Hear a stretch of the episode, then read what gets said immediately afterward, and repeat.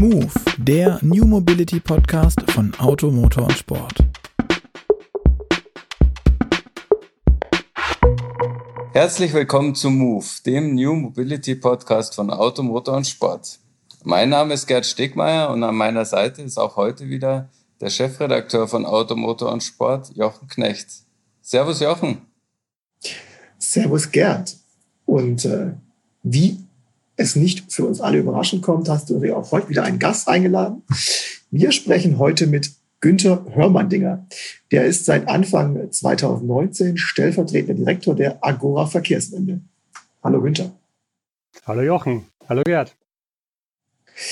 Günther, du warst seit 2000, Quatsch, gar nicht wahr, seit 1997 Beamter der Europäischen Kommission, hast dort unter anderem ähm, für die Umweltauswirkungen der Verkehrspolitik und für die Vorbereitung und Verhandlung der SNEU-Verordnung zur Begrenzung der CO2-Emissionen von Pkw ähm, mitgearbeitet. Du warst auch an der Regulierung der Schadstoffemissionen von Fahrzeugen beteiligt.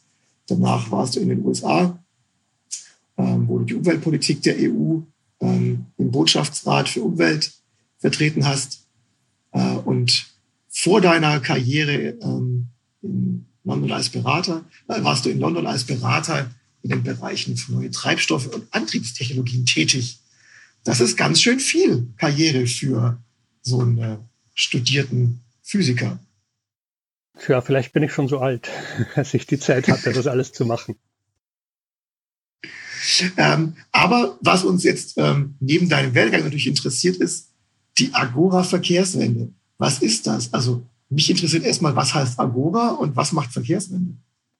Naja, wie mir Menschen erklärt haben, die klassisches Griechisch studiert haben, müsste es eigentlich Agora heißen im Griechischen. Das ist der öffentliche Raum, in dem sich im klassischen Griechenland die Demokratie gebildet hat, wo man also den öffentlichen Diskurs zu den Dingen des öffentlichen Interesses gepflegt hat. Und deshalb hat unser Stifter, die Stiftung Mercator, die uns wesentlich finanziert, als sie uns kreiert haben, eben auch diesen Namen gewählt, um zu suggerieren, dass das ein Ort ist, wo man einen Dialog führen kann zu einem Thema. Und unser Thema ist die Verkehrswende. Also wie bekommt man das Verkehrssystem in Deutschland klimaneutral? Das ist die Verkehrswende. Bei der Agora, wie ich jetzt gelernt habe, ähm, da seid ihr aber alles EU-Beamte oder ist, wie, wie, ist das Verhältnis zur EU in diesem, in diesem, in diesem äh, Konstrukt? Nee, wir sind keine Beamten, sondern wir sind eine Denkfabrik. Das heißt, Ach, wir wunderbar. sind ein Laden, wo wir eben schlaue Leute anheuern, um sich zu Themen Gedanken zu machen, Lösungsvorschläge zu erarbeiten, Dialog zu organisieren und eben den öffentlichen Diskurs in diesem Thema weiterzutreiben. Okay. Jetzt gibt es ja auch noch eine Agora ähm, Energiewende. Wie ist denn das Verhältnis dieser zwei Organisationen und äh, wäre jetzt auf den ersten Blick nicht die Energiewende vielleicht noch wichtiger als die Verkehrswende? Ich würde sagen, die sind beide unverzichtbar. Die Agora Energiewende gibt es schon länger und die wurde eben auch von der Stiftung Mercator hauptsächlich ins Leben gerufen. Und da ging es ursprünglich hauptsächlich darum, wie bekommt man das Stromsystem klimaneutral, also die Einspeisevergütung, die ganzen erneuerbaren Energien im Stromsektor. Mittlerweile beschäftigen sich die Kollegen dort auch mit der Frage, wie kriege ich die Industrie äh, klimaneutral und die Gebäudewärme und so weiter. Und der Verkehr ist aber eben von seiner Natur her so verschieden, dass sich die Stifter entschlossen haben, nicht einfach eine weitere Abteilung von Agora Energiewende aufzumachen, sondern eine eigene Organisation. Wir sind aber eng verwandt und arbeiten auch viel zusammen. Also man, ihr denkt gemeinsam. Sozusagen. Wir denken parallel und gemeinsam. Und ähm, Mercator, ähm, kann man sagen, ist quasi gemeinnützig ähm, als Stiftung oder ähm, Mercator ist, ist eine Mercator ist eine gemeinnützige Stiftung. Das ja. heißt, ihr seid letztlich nicht finanziert jetzt von irgendwelchen Lobbyverbänden oder so, dass da jetzt niemand äh, Verdacht hegt, ähm, das käme alles aus irgendeiner ruchbaren Ecke. Mhm. Also ich hoffe, dass wir sehr ehrwürdig sind. Wir sind also, wie gesagt, zum größten Teil aus dieser gemeinnützigen Stiftung und zum kleineren Teil aus einer zweiten Stiftung, der European Climate Foundation. Mhm. Okay. Ähm, du selbst bist ja Doktor der Physik ähm, und Umwelttechniker, was ich gelesen habe. Ähm, gefühlt spricht ja schon daraus so ein gewisses Umweltbewusstsein. Wie, wie kam es denn dazu? Was ist deine Motivation, sich damit zu beschäftigen? Was ist die Motivation? Naja, ich habe als Physiker angefangen. Das heißt, genau genommen habe ich angefangen in einer Schulform, die es in Österreich gibt. Die nennt sich Höhere Technische Lehranstalt oder HTL mit mhm. der Fachrichtung Maschinenbau. Und zur Abschlussprüfung habe ich einen Dieselmotor konstruiert. Also okay. ich habe das schon früh in meinem Leben gehabt. Da habe ich Physik studiert und eine Weile eben als Physiker gearbeitet in London. Und irgendwann ist mir dann aufgefallen, dass weltweit vielleicht 20, 30 Leute meine Papers lesen und ich wollte etwas machen, was einen höheren Impact hat, was ein bisschen mehr in der wirklichen Welt eine Verbesserung herbeiführt und das Umweltthema bietet sich da an. Dann habe ich also nochmal einen Master's Degree draufgesetzt am Imperial College, wo ich damals war. Bin also vom Angestellten des Colleges wieder zum Studenten geworden und habe okay. noch mal ein Jahr lang mich mit den Fragen der Umwelt beschäftigt und bin dann erstmal Berater in London gewesen, eine Weile zu diesen Fragen und dann halt nach Brüssel gegangen. Und ist es jetzt tatsächlich, dass du für deine Arbeit mehr Wirkung haben möchtest oder kämpfst du auch quasi gegen den Weltuntergang? Ähm, das klingt so wahnsinnig übertrieben, ne? aber irgendwo ist es ja schon so. Wir haben ja alle, glaube ich, diesen Konflikt. Man hört in den Nachrichten die äh, schlimmsten Dinge und sieht, wie mit der Biodiversität, mit dem Klima, mit allen möglichen Umweltthemen es groß problematisch zugeht. Aber im eigenen Leben kann man ja eigentlich nichts damit machen. Wir sind alle damit beschäftigt, uns halt mit unserem jeweiligen Beruf auseinanderzusetzen und man hört sich das alles so an. Und ich hatte das Bedürfnis schon, mich da einzubringen. Und das Schöne an dieser Position hier ist, dass man das Gefühl hat, man hilft schon ein bisschen mit, diesen gesellschaftlichen Übergang auch hinzukriegen. Wobei man sich immer an der Nase nehmen muss und sich daran erinnern muss, dass natürlich ein Mensch überhaupt nichts bewirken kann, sondern es geht nur als gesellschaftliche Gesamtanstrengung. Ja. Was mich noch interessiert ist, ähm, in so einem Think Tank, ganz viele schlaue Menschen, denkt man da für die Bevölkerung oder denkt man da ähm, für Multiplikatoren, die man in eine bestimmte Richtung äh, schlau machen möchte, sprich für Politiker? für, von mir aus auch für, für Lobbyisten. Also wer, wer ist denn eure Zielgruppe? Ich glaube, unsere Zielgruppe sind mit dieser Thematik befasste Fachleute und Politiker und Entscheidungsträger, also in der Wirtschaft und in der Politik. Okay. Und ähm, als Kanäle bieten sich dann für euch äh, klassische Formen an. Also ihr publiziert quasi Studien ähm, und versucht die möglichst breit zu streuen? Oder gibt es noch irgendwo andere Kanäle, in die ihr bespielen könnt? Wir machen Studien, wir publizieren die Ergebnisse, wir kommunizieren über diese Publikationen, wir sprechen mit Journalisten, so wie jetzt gerade, ja. und ähm, versuchen eben damit äh, das öffentliche Bewusstsein weiterzutreiben. Und wir engagieren uns auch in Diskussionen zu Themen des Tages. Mhm. Aber wir versuchen so ein bisschen, da gibt's Abstufungen. Ne? Wir sind, wir sind, glaube ich, analytisch unterwegs und versuchen das große Ganze im Blick zu behalten. Es geht öfters mal in den Medien so ein bisschen drunter und drüber, da kommt irgendein Thema und da wird dann drum gestritten. Und da wollen wir uns eher raushalten, weil wir das große Ganze eher im Blick haben wollen. Hm. Das große Ganze äh, beim Thema Umwelt ist ja eigentlich ähm, ja, der Klimawandel oder die, der, der menschengemachte Klimawandel. Ähm, kannst du uns mal als Fachmann äh, für unsere Hörer auch vielleicht den Unterschied zwischen Treibhausgasemissionen und CO2-Emissionen erklären? Naja, das, äh, wie macht man das am kürzesten? Die Atmosphäre der Erde hat eine Wärmebilanz. Es kommt Strahlung rein von der Sonne, es geht Strahlung wieder raus, in das Weltall und es fängt sich Wärme und die bleibt wie in einem Treibhaus auf der Oberfläche der Erde. Und das ist auch sehr gut so, denn wenn das nicht so wäre, dann wäre alles Wasser gefroren und es gäbe überhaupt kein Leben. Also ein gewisser Treibhausgaseffekt, hauptsächlich durch Wasserdampf hervorgerufen, ist unerlässlich, um überhaupt Leben zu ermöglichen. Aber mhm. das ist eben so eine Balance. Und wenn man die aus dem Gleichgewicht bringt, dann fängt sich mehr Wärme in der Atmosphäre und erhitzt sich der Planet insgesamt. Und das darf man sich nicht so einfach vorstellen, dass alles einfach ein bisschen wärmer wird. Ne? Gerade jetzt im November würde man sich denken, gar nicht so schlecht, wenn es ein bisschen wärmer wird.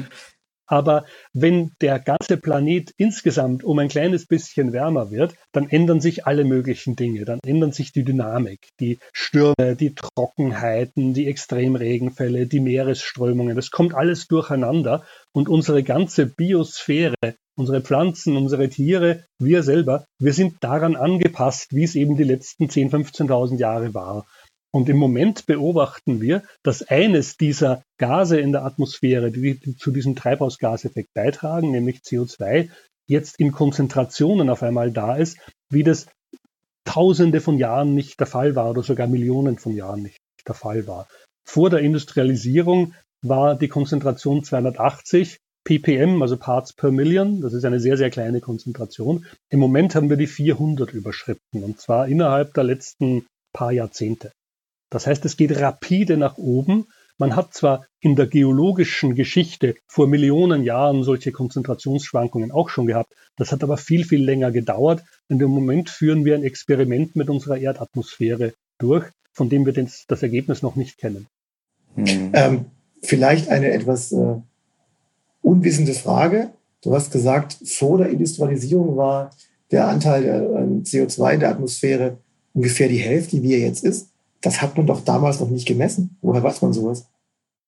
Äh, also ich bin kein Atmosphärenwissenschaftler und kein Klimawissenschaftler. Es gibt viele Methoden, wie man vergangene Konzentrationen rausholen kann. Man kann Luftbläschen aus dem Eis in der Antarktis rausbohren. Man kann Baumringe analysieren. Es gibt viele Methoden und die kommen unabhängig voneinander zu Ergebnissen, die miteinander vergleichbar sind. Das wird zusammengetragen von Paleo-Klimawissenschaftlern und äh, so wissen wir das. Okay. Vielen Dank. Also so ein bisschen Sendung mit der Maus sind wir halt auch immer. Deshalb nicht überrascht sein, wenn solche Fragen ab und zu kommen. Ja, also ich muss dazu sagen, ganz ehrlich, ich bin jetzt kein Klimawissenschaftler, sondern ich okay. nehme die Ergebnisse aus der Klimawissenschaft, die nehmen wir als Startpunkt, um zu überlegen, was machen wir denn damit jetzt mit dieser ganzen Information. Ja, und ähm, das, das finde ich ja auch immer äh, sehr hilfreich, einfach sich das auch nochmal von der Wurzel aus zu überlegen. Ähm, wir haben ja, ähm, kann man auf dem Umweltbundesamt auf der Webseite immer nachschauen, ähm, auch schöne Bilanzen, welche Sektoren ähm, des Wirtschaftslebens welche CO2-Emissionen oder Treibhausgasäquivalente emittieren. Ähm, wie ist denn da der Anteil, ähm, sagen wir mal, vom Verkehr äh, weltweit und in Deutschland? Also ich habe mir das angeschaut vor unserer Aufzeichnung hier. Weltweit ist der Anteil im Moment des Verkehrs 14 Prozent an den gesamten Treibhausgasemissionen. Und um das nochmal zu sagen, hatten wir vorher nicht zu Ende gebracht, CO2 ist ein Treibhausgas. Es gibt auch noch andere Treibhausgase, Methan zum Beispiel. Mhm. Methan ist viel, viel wirkmächtiger als Treibhausgas, aber es werden viel geringere Mengen ausgestoßen. Und deshalb der größte Effekt kommt halt von den insgesamt emittierten CO2 raus, was bei der Verbrennung von Kraftstoffen entsteht. Wie gesagt, der Verkehr hat weltweit einen Anteil von 14 Prozent. Deutschland schaut anders aus. Deutschland ist ein hochindustrialisiertes Land mit viel motorisiertem Verkehr und hier hat der Verkehr 20 Prozent der Gesamtemissionen. Mhm. Und wenn wir sagen Verkehr, dann meinen wir Straßenverkehr oder meinen wir alles Verkehrsaufkommen? Da meinen wir zunächst mal alles. Die statistische Konvention ist so, dass man den internationalen Verkehr nicht mitzählt bei den nationalen Emissionen. Also Flugverkehr, mhm. Langstreckenflugverkehr und äh, Hochseeschiffsverkehr ist da jetzt nicht mitgezählt. Das wären dann nochmal, ich weiß nicht, so 10 Prozent oder sowas nochmal obendrauf. Äh, okay. Äh, diese 20 Prozent beziehen sich auf das, was innerhalb Deutschlands emittiert wird, also im gesamten Verkehrssystem. Und davon ist der allergrößte Teil die Straße. So vielleicht okay. 90 Prozent. Und davon wieder kann man sagen, zwei Drittel, ein Drittel. Ne? Das ist eine, zwei Drittel sind dann Pkw, ein Drittel Lkw, sehr grob gesprochen, so dass wir sagen können, insgesamt haben die Pkw so knapp 12 Prozent der Gesamtemissionen in Deutschland. Okay. Ähm, 12 Prozent klingt aber jetzt nicht wahnsinnig viel. Ähm, also da müssten es ja noch Sektoren geben, die sehr viel mehr äh, Thema Energieerzeugung und so Anteil haben. Ähm, warum sind wir denn dann so drauf versessen, dass wir ausgerechnet beim Verkehr, wo es ja offensichtlich auch nicht ganz einfach ist, ähm, beim Auto CO2-Emissionen zu sparen, warum sind wir so versessen drauf, ähm, das, das einzusparen in dem Sektor? Sind wir ja gar nicht.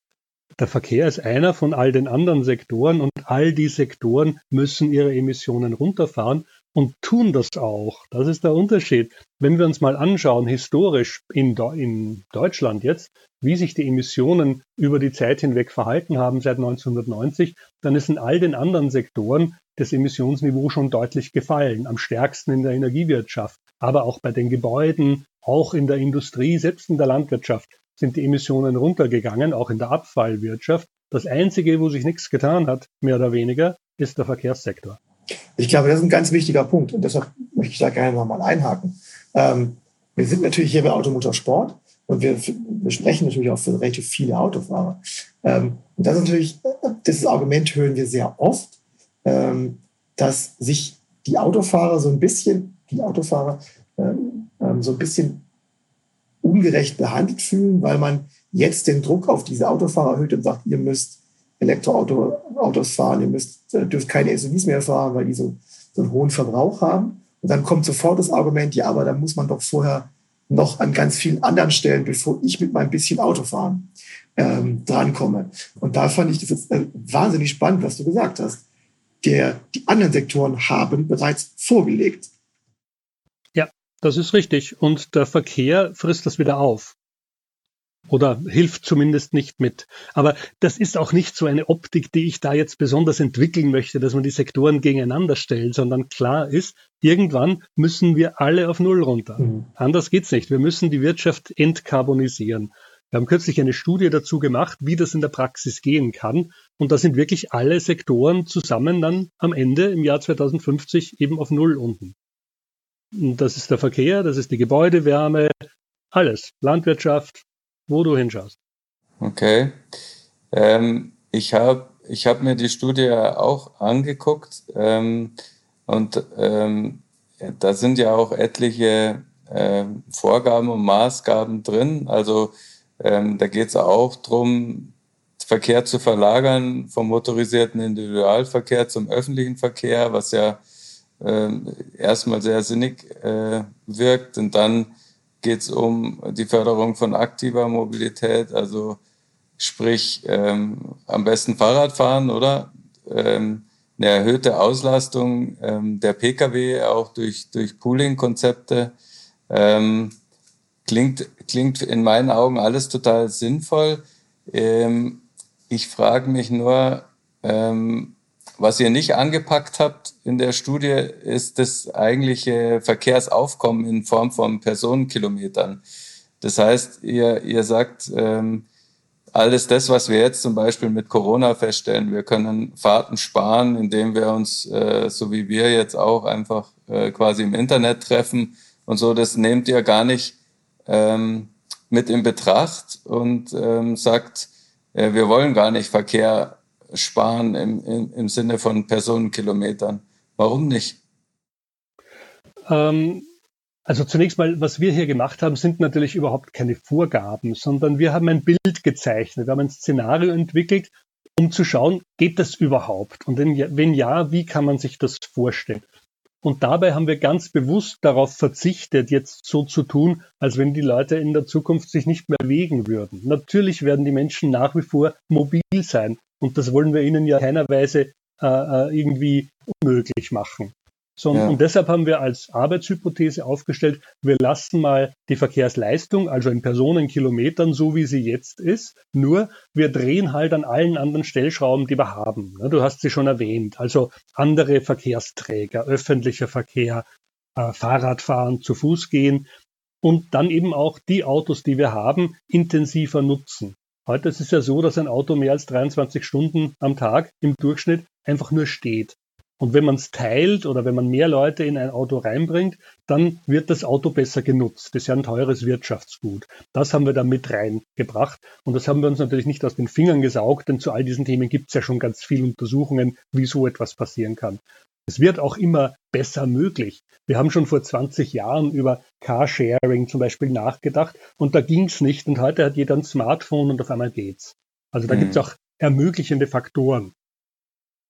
Okay, aber es war auch ähm, quasi eine bewusste Setzung zu sagen, wir möchten kein Szenario ähm, zeichnen, das von den, von den Beteiligten dann ganz viel Verzicht ähm, verlangt ähm, an Mobilität, weil, weil das wahrscheinlich ähm, einerseits unrealistisch ist und andererseits natürlich auch sehr viele gegen das Szenario aufbringen würde, oder?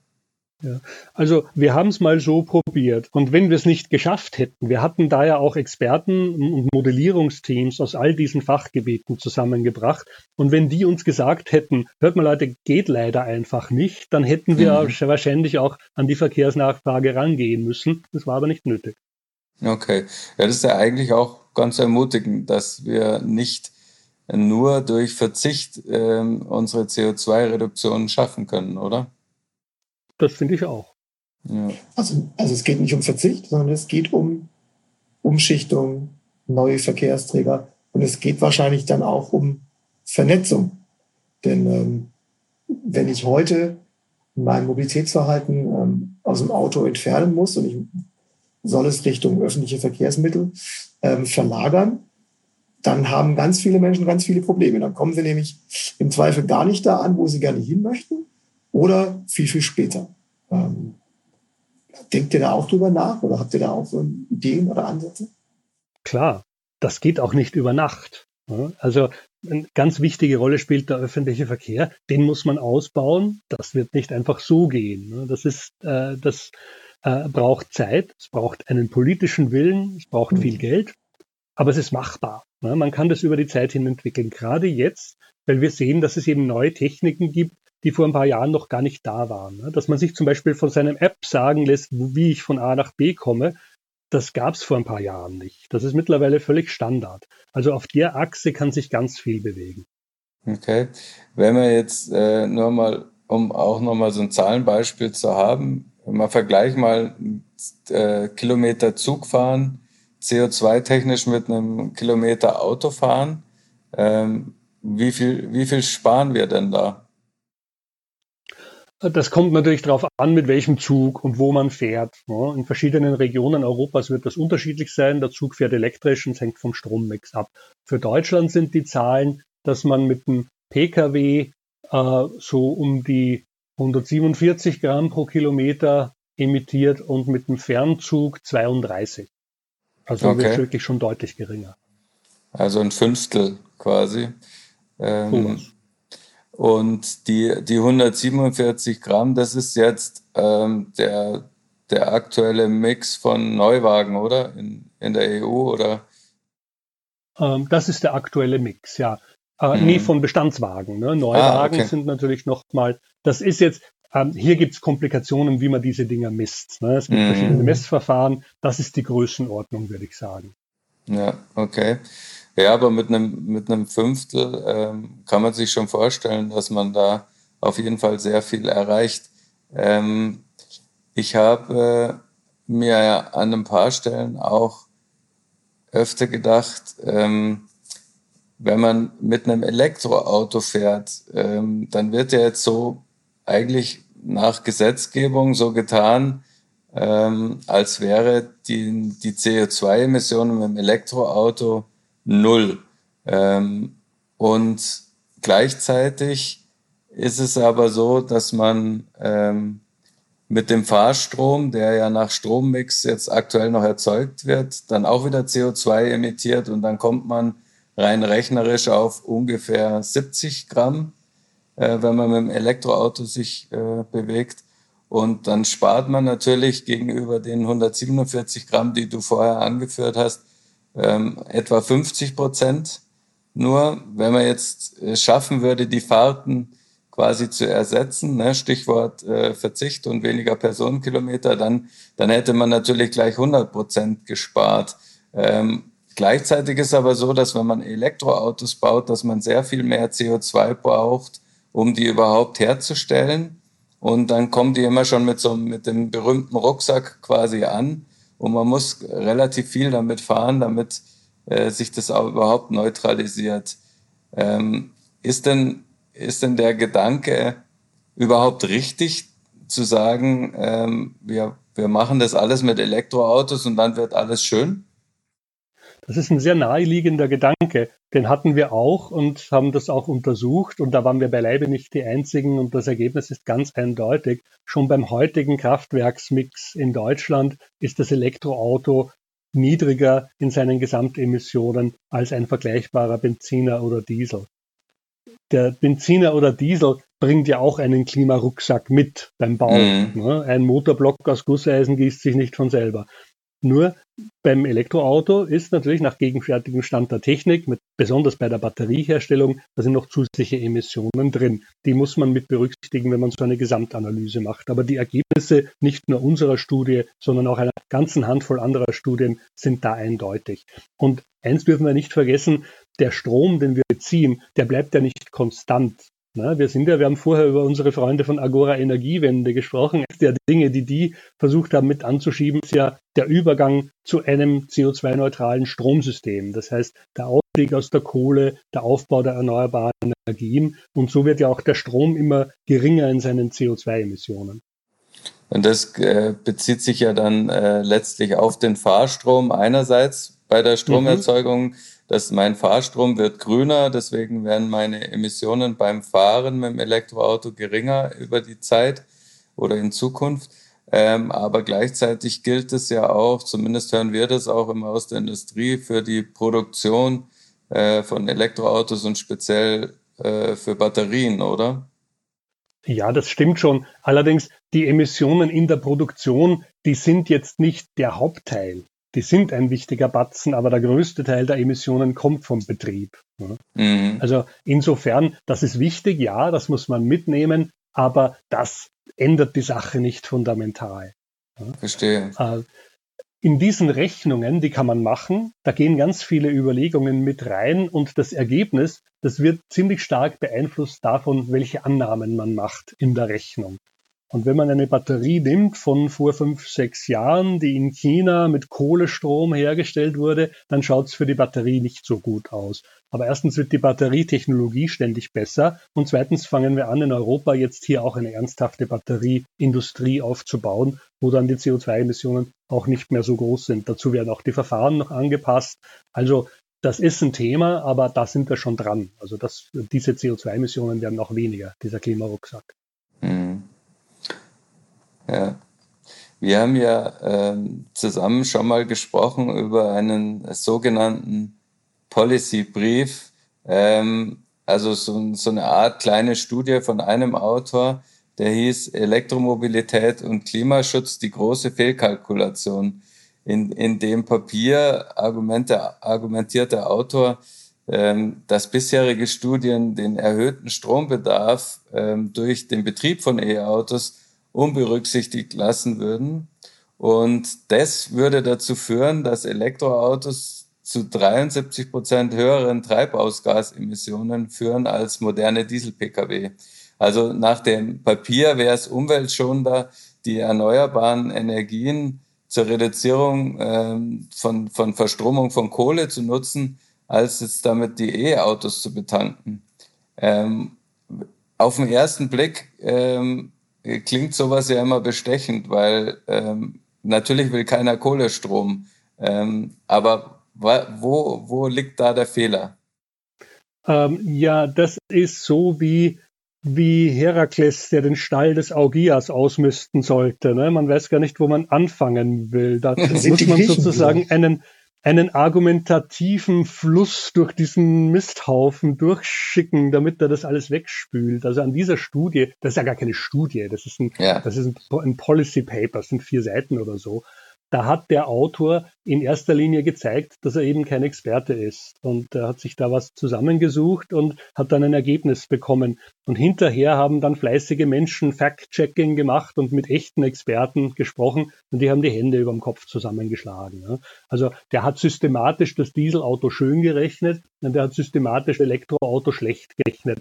Und dann hat er noch eine CO2-Intensität von diesem Kohlestrom angenommen, die viel höher ist, als was man mit der schlimmsten Kohle überhaupt herstellen kann. Das heißt, selbst wenn man die These glauben würde, dass der ganze zusätzliche Strom von den Elektroautos aus der Kohle käme, wäre es schon nicht so, wie er sagt. Und dann ist die Hypothese, dass der zusätzliche Strombedarf von den Elektroautos aus der Kohle käme, abwegig. Das haben Energieexperten, besonders Strommarktexperten, ganz besonders nochmal betont man darf ja nicht vergessen, wir haben jetzt einen steigenden Anteil an erneuerbaren Energien und die fluktuieren. Die sind manchmal da und manchmal sind sie nicht da. Mhm. Und manchmal muss man sie abregeln, weil zu viel Wind bläst, weil man den ganzen Strom gar nicht ins System reinbekommt. Und Elektroautos sind ideal positioniert, um sowas dann eben aufzunehmen, weil sie eben so viel Speicherkapazität haben und weil mhm. sie so viel rumstehen und dann am Netz als großer Schwamm dienen können, der diesen Überschussstrom dann auch aufnimmt. Das heißt, die können dieser Energiewende sogar nützen. Und äh, abgesehen davon sind wir in der Mitte eines Übergangs aus dem Kohlezeitalter hinaus. Wir haben schon einen Kohleausstieg beschlossen. Wir haben ein europäisches Emissionshandelssystem, so der Preis jetzt anzieht, was es immer unattraktiver macht, Strom noch aus Kohle herzustellen. Also insgesamt äh, hat diese Rechnung einfach keinen Hand und keinen Fuß. Verstehe. Ähm, aber du hast ja schon angesprochen, die Verstromung von Kohle äh, wollen wir ja möglichst bald äh, loswerden. Glaubst du, dass das mit dem Emissionshandelssystem tatsächlich schneller geht, als jetzt die, die Vorgaben äh, quasi sind äh, für 2038, wo wir da raus sein wollten? Und geht das einfach aufgrund dieser, des finanziellen Drucks vom Emissionshandel vielleicht tatsächlich schneller? Äh, ich bin kein Kohlenmarktexperte, das kann ich nicht sagen. Äh, klar ist, das wird passieren. Und was man auch noch bedenken muss, im Moment ist Deutschland ja Netto-Stromexporteur. Und der hm. zusätzliche Strombedarf, der von den Elektroautos bei vollständiger Elektrifizierung, also alle 47 Millionen Autos elektrisch, der zusätzliche hm. Bedarf, der da käme, wäre ungefähr doppelt so viel wie das, was Deutschland heute exportiert. Und Verstehe. Das sind ungefähr, ne, also der zusätzliche Strombedarf der Elektroautos wäre ungefähr 18 Prozent des heutigen Gesamtstrombedarfs. Das ist, das ist also. Das ist ja auch die Antwort auf die auf die Frage von vielen, die sagen, wir haben gar nicht genügend Strom in Deutschland, um die ganzen Elektroautos zu laden. Mhm. Ja, das war eins der zentralen Dinge, die wir in unserer Studie, in dieser klimaneutralen Deutschland-Studie natürlich angeschaut haben. Was können wir denn überhaupt machen? Und es ist schon interessant, wie die verschiedenen Modellierungsteams dann eben sich sozusagen um die begrenzten erneuerbaren Ressourcen gestritten haben, damit wir sehen, wo gehen die alle hin und wie kriegen wir das alles hin. Da haben wir also mhm. wirklich eine kleine Modellwirtschaft aufgebaut, die sich da durchbeißen musste und wirklich eine Lösung finden musste. Was ich jetzt ganz spannend fand, waren, waren deine Ausführungen da, äh, nicht nur zu diesem Policy Paper ähm, oder zu diesem Policy Brief. Wir stolpern in unserem Alltag ja ganz oft über genau solche Studien. Ähm, und wir haben vorhin auch schon darüber gesprochen, dass, die, äh, dass, dass ein klassisches Elektroauto inzwischen deutlich ähm, CO2 sparsamer unterwegs ist, als äh, in, diesen, in, in vielen dieser Studien ähm, ausgesagt wird. Was mich immer interessiert, ähm, diese, das sind, also ich gehe davon aus, in ganz vielen dieser Studien sind bewusste Fehlkalkulationen drin. Und wer steckt da dahinter? Was steckt da dahinter? Sind das, ähm, welche Agenda haben, hat jemand, der vielleicht sogar Wissenschaftler ist und bewusst am Thema vorbeirechnet? Also ich kann nicht über die Motivationen anderer Leute spekulieren. In manchen Fällen ist das geschehen, aber in diesem Fall nicht. Also wenn einer ein Papier produziert, wo etwas drinsteht, was wir dann hinterher als falsch herausfinden, dann weiß man nicht, war das jemand, der halt Anfängerfehler gemacht hat und der das Thema nicht kennt, oder war das jemand, der von jemandem bezahlt wird, der halt irgendwie eine Agenda, aber das will ich nicht insinuieren. Dafür haben wir keine Anzeichen. Klar ist, es gibt Menschen, die mögen nicht gerne diese Idee, dass man jetzt auf Elektromobilität umsteigt. Das hat vielfältige Gründe. Ne? Manche Leute mögen einfach ihre Gewohnheiten nicht aufgeben. Ist ja auch verständlich, tue ich auch oft nicht. Ne? Nur, es ist halt die Frage, wenn sich die Welt dann doch verändert, äh, wir können ja nicht den Klimawandel ignorieren. Und dann ist die Frage, was wichtiger ist, ne? der Planet oder dass ich meinen Verbrenner weiterfahren darf. Ja, du hast ja, du hast ja vorher gesagt, du hast ja selber, also du bist ja eigentlich auch mit Verbrennungsmotoren sozialisiert und hast einen Dieselmotor entwickelt. Ähm, wie gelingt dir denn das, äh, zu sagen, äh, ja, diese Verbrenner, die sind von gestern und jetzt äh, geht's halt andersrum. Also das ist ja, wie du schon gesagt hast, für viele Leute offensichtlich ein großer Schritt. Für dich nicht oder schon? Ähm, ich glaube, wir werden noch viel größere Schritte in unserem Leben erleben. Ich glaube, wir sehen ja jetzt die Anfänge des Klimawandels. Und die Temperatur ist noch keine 1,4 Grad hochgegangen. Ja. Also es wird immer schlimmer werden und wir werden uns noch an ganz andere Sachen gewöhnen müssen. Und darum glaube ich auch, je früher wir anfangen, desto besser ist es. Wichtig ist zu erkennen, wir können unsere Bedürfnisse decken. Und wir müssen es halt auf eine Weise machen, die verträglich ist mit dem Planeten. Und das kriegen wir auch hin. Wir sind schlau genug, wir haben die Technologie, wir haben die Wirtschaftskraft, wir können das machen, wenn wir es wollen. Mhm. Und einfach so zu tun, als wäre das ganze Problem nicht da und sich dagegen zu sperren, das können wir uns nicht leisten, weil es im Ende teurer wird, als wenn wir jetzt anfangen, was dagegen zu machen. Ja. Also für dich ist es quasi mh, hm, das einfach äh, vom Baum der Erkenntnis gefallen quasi. Du bist jetzt auch gewohnt als Naturwissenschaftler die Verkehrskonzepte streng nach ökologischen und vielleicht auch nach Effizienzgesichtspunkten zu beurteilen. Aber wie ist es denn für dich persönlich? Hast, hast du Vorlieben? Bewegst du dich gern mit dem Auto fort oder am liebsten? Oder fährst du auch selber gern? Und wie ordnet sich das alles in, in dieses Weltbild ein? Ja, klar, jeder Mensch hat so seine Vorlieben. Ne? Und klar ist auch, gerade beim Verkehr, wo es ja auch an das individuelle Mobilitätsverhalten herangeht, da sind persönliche Vorlieben ganz zentral. Also Fragen der Psychologie, Fragen der persönlichen Vorlieben, die sind ganz zentral wichtig. Und natürlich habe ich auch meine Vorlieben. Und ich fahre auch, ich habe ein Auto und ich fahre öfters Auto und habe überhaupt nicht den Eindruck, dass das was Schlimmes ist. Wir müssen es halt mhm. halt so machen, dass es geht, ohne dass wir uns den Planeten kaputt machen. Ja. Ähm, was, was, für ein fährt, Auto hast fährt, du? Genau. Was fährt denn jemand, der beruflich viel denkt mit so einem, so einem Auto? Also ich wohne ja in Berlin und Berlin hat ein exzellentes öffentliches Verkehrssystem und darum fahre ich mit dem Fahrrad, ne, keine Berge und ich fahre mit dem öffentlichen Verkehr und ich habe einen kleinen Wagen, einen Hybrid und mit dem fahre ich, wenn ich mit dem Auto fahre. Verstehe. Und Langstrecken fährst du wie? Langstrecken bin ich auch schon gefahren. Im Urlaub, da miete ich mir dann was Größeres. Hm. Okay. Ähm, und ähm, ist es ein, ein Plug-in-Hybrid oder ähm, ein, ein normaler Hybrid? Nee, ist ein ordinärer, kleiner, normaler Hybrid. Der Plug-in, okay. das ist ja so eine Sache. Ne? Wir haben ja jetzt, äh, wir sehen, dass die, die Hersteller gerade in Deutschland als Teil ihrer, äh, ihrer Anpassungen an die europäischen Flottengrenzwerte, die müssen ja ihre CO2-Emissionen runterfahren und ein Teil davon geschieht mit Hilfe von Elektroautos. Und ein Teil geschieht eben, indem die Hersteller da auch ähm, äh, Plug-in-Hybride verwenden und das ist so eine Sache. Ne? Wenn man möchte, kann man einen Plug-in-Hybrid die meiste Zeit elektrisch fahren, weil die meisten Strecken, die man fährt, sind ja nicht so lang, ne? wenn man möchte. Das Dumme ist nur, diese Plug-in-Hybride, das sind ja häufig Premium-Fahrzeuge und die kommen in den Markt erstmal als Dienstfahrzeuge. Und die meisten Dienstfahrzeuge kriegt man mit einer Tankkarte hingestellt. Und wer in so einer Situation ist, der hat überhaupt nicht die geringsten Anreiz, so ein Auto elektrisch zu fahren. Und das sehen wir genau in den Daten, die jetzt reinkommen. Ne? Diese Fahrzeuge emittieren in der Wirklichkeit fünfmal so viel wie auf dem Zertifikat, weil sie eben nicht so gefahren werden, wie man sie fahren könnte.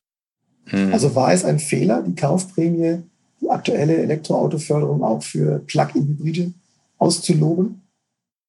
Naja, wir haben uns ja dafür ausgesprochen, dass man da ein bisschen äh, dass man da ein bisschen Konditionen dranhängt. Ne? Dass man mhm. sagt, wenn du ein Plug-in kriegst, dann kriegst du die Hälfte der Prämie am Anfang, aber die andere Hälfte kriegst du erst, wenn du bei der ersten Hauptuntersuchung nach drei Jahren nachweist, dass du mindestens 50 Prozent elektrisch gefahren bist. Dann hat man nämlich plötzlich einen Anreiz, sich zu überlegen, wo man den einstöpselt, diesen Plug-in. Und äh, ja, also für mich nachvollziehbar. Manchmal denke ich mir vielleicht auch äh, kompliziert. Dann hat man wieder so ein bürokratisches Monster am Start. Wäre es nicht auch ratsam, einfach zu sagen, ähm, wir machen jetzt den Strom billiger zum Autofahren und den Sprit viel teurer. Und da hätte man auch noch den Vorteil, dass der Sprit ähm, ja für alle, die viel davon verbrauchen, teurer wird und es eine Motivation gibt, den auch zu sparen durch weniger Fahren oder durch kleinere Autos. Mhm. Ja, das ist ein Teil des Policy Mix. Ne? Also wir müssen an allen Stellschrauben drehen. Das eine ist, wir müssen die Standards für die Autos verschärfen und das andere ist, wir müssen natürlich auch die Preise hochfahren für die Energie im Verkehrsbereich. Aber das ist halt ein politisch ziemlich schwieriges Thema. Mhm. Aber du sagst, grundsätzlich ist, ist jetzt der PHEV technisch nicht so eine Ausgeburt der Hölle, dass man den verbieten müsste, sondern man müsste ihn richtig incentivieren, damit die äh, elektrischen Fahranteile eben steigen beziehungsweise so hoch sind, wie es das technische Konzept auch hergibt. Also rein rechnerisch ist ja so, dass so ein PHEV äh, für die meisten Menschen 90 Prozent ihrer Fahrten eben elektrisch äh, erlauben würde, oder? Mhm. Was wir beobachten ist, die Hersteller, und das kann man gut oder schlecht finden, haben jetzt erstmal in ihren Produktplänen beschlossen, sie bauen jetzt ganz viele Plug-in-Hybride. Das ist Teil von deren Strategie. Das mag man mögen oder nicht, aber das ist im Moment so. Wir mhm. gehen davon aus, in dem Maße, wie die Flottengrenzwerte angeschärft werden und man auch besser versteht, wie diese Plugins wirklich genutzt werden, wird das auch nicht mehr ganz so attraktiv sein für die Hersteller und die werden dann in Richtung mehr reine Elektrofahrzeuge gehen. Das ist jetzt auch ein Übergangsphänomen, auch weil man sich eben nicht so sicher ist, wie wird das jetzt klappen mit diesem neuen Elektromarkt. Ne? Man will auch an die Fahrer ran, die vielleicht ein bisschen Angst davor haben, Reichweitenangst zum Beispiel und so weiter. Das holt man ja. mit einem Hybrid ab. Und das gibt uns ein bisschen Zeit, um das System umzubauen. Und das ist ja schon im vollen Schwunge. Es wird eine riesen Ladeinfrastruktur aufgebaut. Das heißt, das wird immer besser funktionieren und dann wird man die Plugins auch nicht mehr brauchen. Ja, mhm. verstehe. Aber ähm, es ist schon ein, ein, tragbares Konzept für diesen Übergang und mit ein bisschen, äh, sage ich mal, geschickter Incentivierung äh, kann man da vermutlich auch äh, CO2-Einsparungen tatsächlich im, im Alltag rausholen, oder? Man kann das machen und ich glaube, die Politik ist hier gefordert, dass sie die Rahmenbedingungen schafft, dass die Menschen das eben machen. Mhm. Also zum Beispiel eine Firma, die Firmenfahrzeuge ihren Leuten gibt und das sind Plugins, die kann Ladesäulen aufstellen und zwar dort, wo es gut aussieht, ne? dort, wo der Chef parkt, nicht hinten bei den Mülltonnen. Schon parken alle und stöpseln ihr Elektroauto ein. Das ja. kann man steuern, ne? wenn man ja. das will. Und, und stattdessen vielleicht eben die Tankkarten limitieren, äh, weil es so ist es ja absurd, dass man für den fürs Benzin nicht zahlen muss und selbst wenn man dann zu Hause eine Ladesäule hätte, ähm, dann würde man das schön selber zahlen, wenn man elektrisch fährt. Und das ist natürlich für jeden Mitarbeiter ähm, eine relativ einfache Rechnung, dass der persönliche Vorteil auf der Strecke bleibt. Ne? Klar, selbstverständlich. Das ist ein, genau das verkehrte Signal.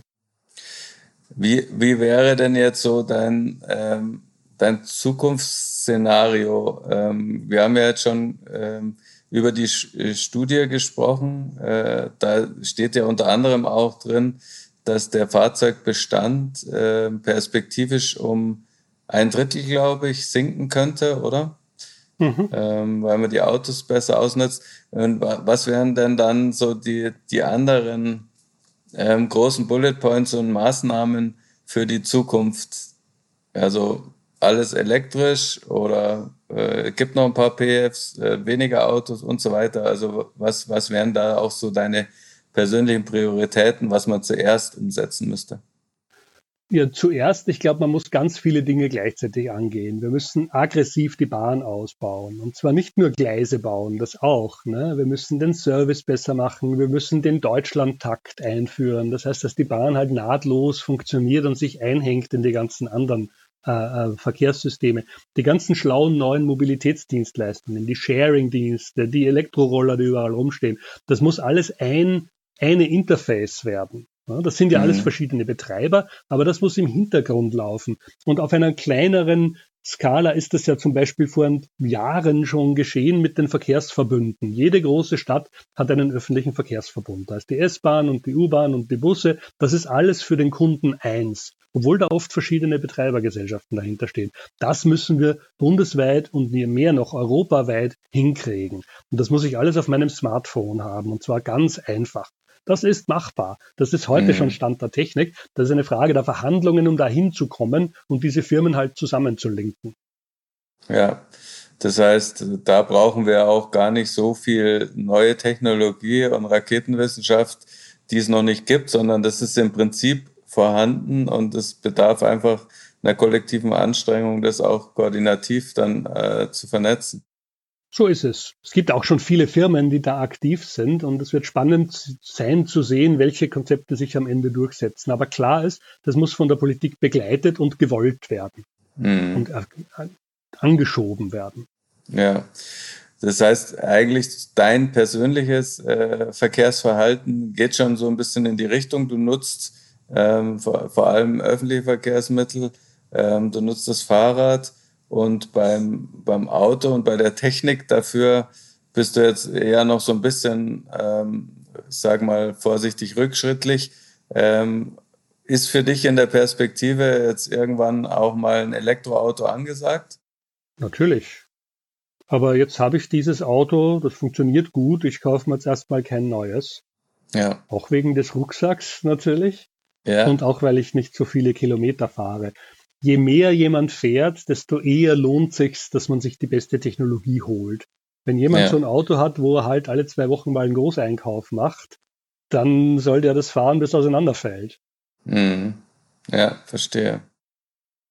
Das hört man bei den Autoherstellern nicht so gerne. Die möchten natürlich gerne immer neue Autos verkaufen. Ja, das ist natürlich auch die Natur unserer Wirtschaft. Ne? Also wir haben natürlich eine Wirtschaft, die darauf aufbaut, dass Firmen Dinge verkaufen.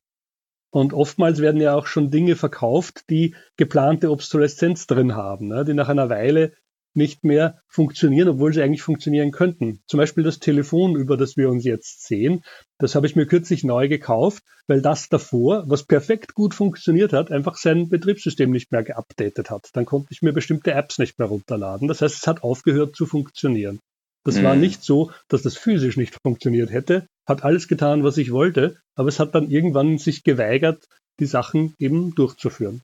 Mhm. Und das war eben vorgesehen. Das ist ein das ist eine viel, viel tiefere Frage noch. Die Natur mhm. unseres ganzen Wirtschaftssystems und wie kriegen wir das hin, dass wir ohne Wachstum trotzdem dafür sorgen, dass Menschen ein vernünftiges Einkommen erwirtschaften ohne mhm. dass sie Sachen produzieren, die eigentlich keiner braucht und in den Markt drücken, nur weil sie irgendwie Umsatz generieren müssen. Weil sie das ist eine tiefe sind. wirtschaftliche Frage, die aber ein separater Themenkomplex ist. Ja, den äh, werden wir jetzt heute nicht mehr erschließen. Ähm, nachdem wir jetzt eh schon bei deinem äh, persönlichen Auto waren, würde ich dir zum Abschluss auch noch, ähm, wie es bei uns Tradition ist, ein paar persönliche A-B-Fragen stellen. Sprich, mhm. ich, ich nenne dir zwei Alternativen verbunden mit einem Oder und du sagst möglichst spontan das eine oder das andere eben. Okay? okay. Wichtig ist es dabei, möglichst schnell zu antworten. Mhm. Genau. Also Streamingdienst oder CD und Schallplatte? B. Ich bin Retro. Okay, also CD und Schallplatte. Ferrari oder Tesla? B. Tesla. Tesla. Äh, Apple oder Google? A. Ja, ich habe wieder verloren. das, ist, äh, das ist Jochens liebste Painpoint-Frage, weil zu viele Menschen in seiner Wahrnehmung Apple sagen ähm, und er Anhänger von Google ist. Ach so, ähm, okay. Äh, Loft in der Stadt oder altes Bauernhaus auf dem Land? Äh, ich finde mich in der glücklichen Lage, dass ich beides habe. Also nicht das Loft, die Wohnung in der Stadt. Okay. Und wo bist du lieber? Ähm, ich habe sie deshalb beide, weil ich hin und her fahre, weil beides was abdeckt, was das andere nicht kann. Okay. Im Auto, äh, lieber vorne oder hinten? Vorne. Und lieber Fahrer oder Beifahrer? Fahrer. Okay. Datenschutz und AGBs, bist du eher so der so ein Aluhut-Typ oder accept all und her mit der App? Äh, ersteres. Tatsächlich, also du liest auch wirklich ähm, AGBs durch, wenn sie auch noch so sperrig sind? Äh, nee, AGBs lese ich nicht, aber wir haben jetzt ja aufgrund einer europäischen Datenschutzverordnung dieses Verhalten von Webseiten, die einem an, die einem die Möglichkeit gibt, dass man bestimmte Cookies ausschaltet. Und okay. das mache ich, wenn ich nicht wirklich super unter Druck stehe schon. Außerdem säubere ich meine Cookies öfters mal. Okay. Ähm, Hobbys, wär, wärst du eher fürs Fliegenfischen zu haben oder wärst du der Typ, der mit dem Motorrad fährt? Äh, mit einem elektrischen Motorrad. okay. Ähm, Star Wars oder Star Trek? Oh, ich bin zwar alt genug, dass ich sie beide kenne, aber da kann ich dir jetzt nicht sagen, wo ich stehe. okay. Ähm, und trinkst du eher Kaffee oder eher Tee? Kaffee. Und ähm, Thema Umweltbewusstsein vielleicht auch, aber auch eine Genussfrage: Steak oder Falafel?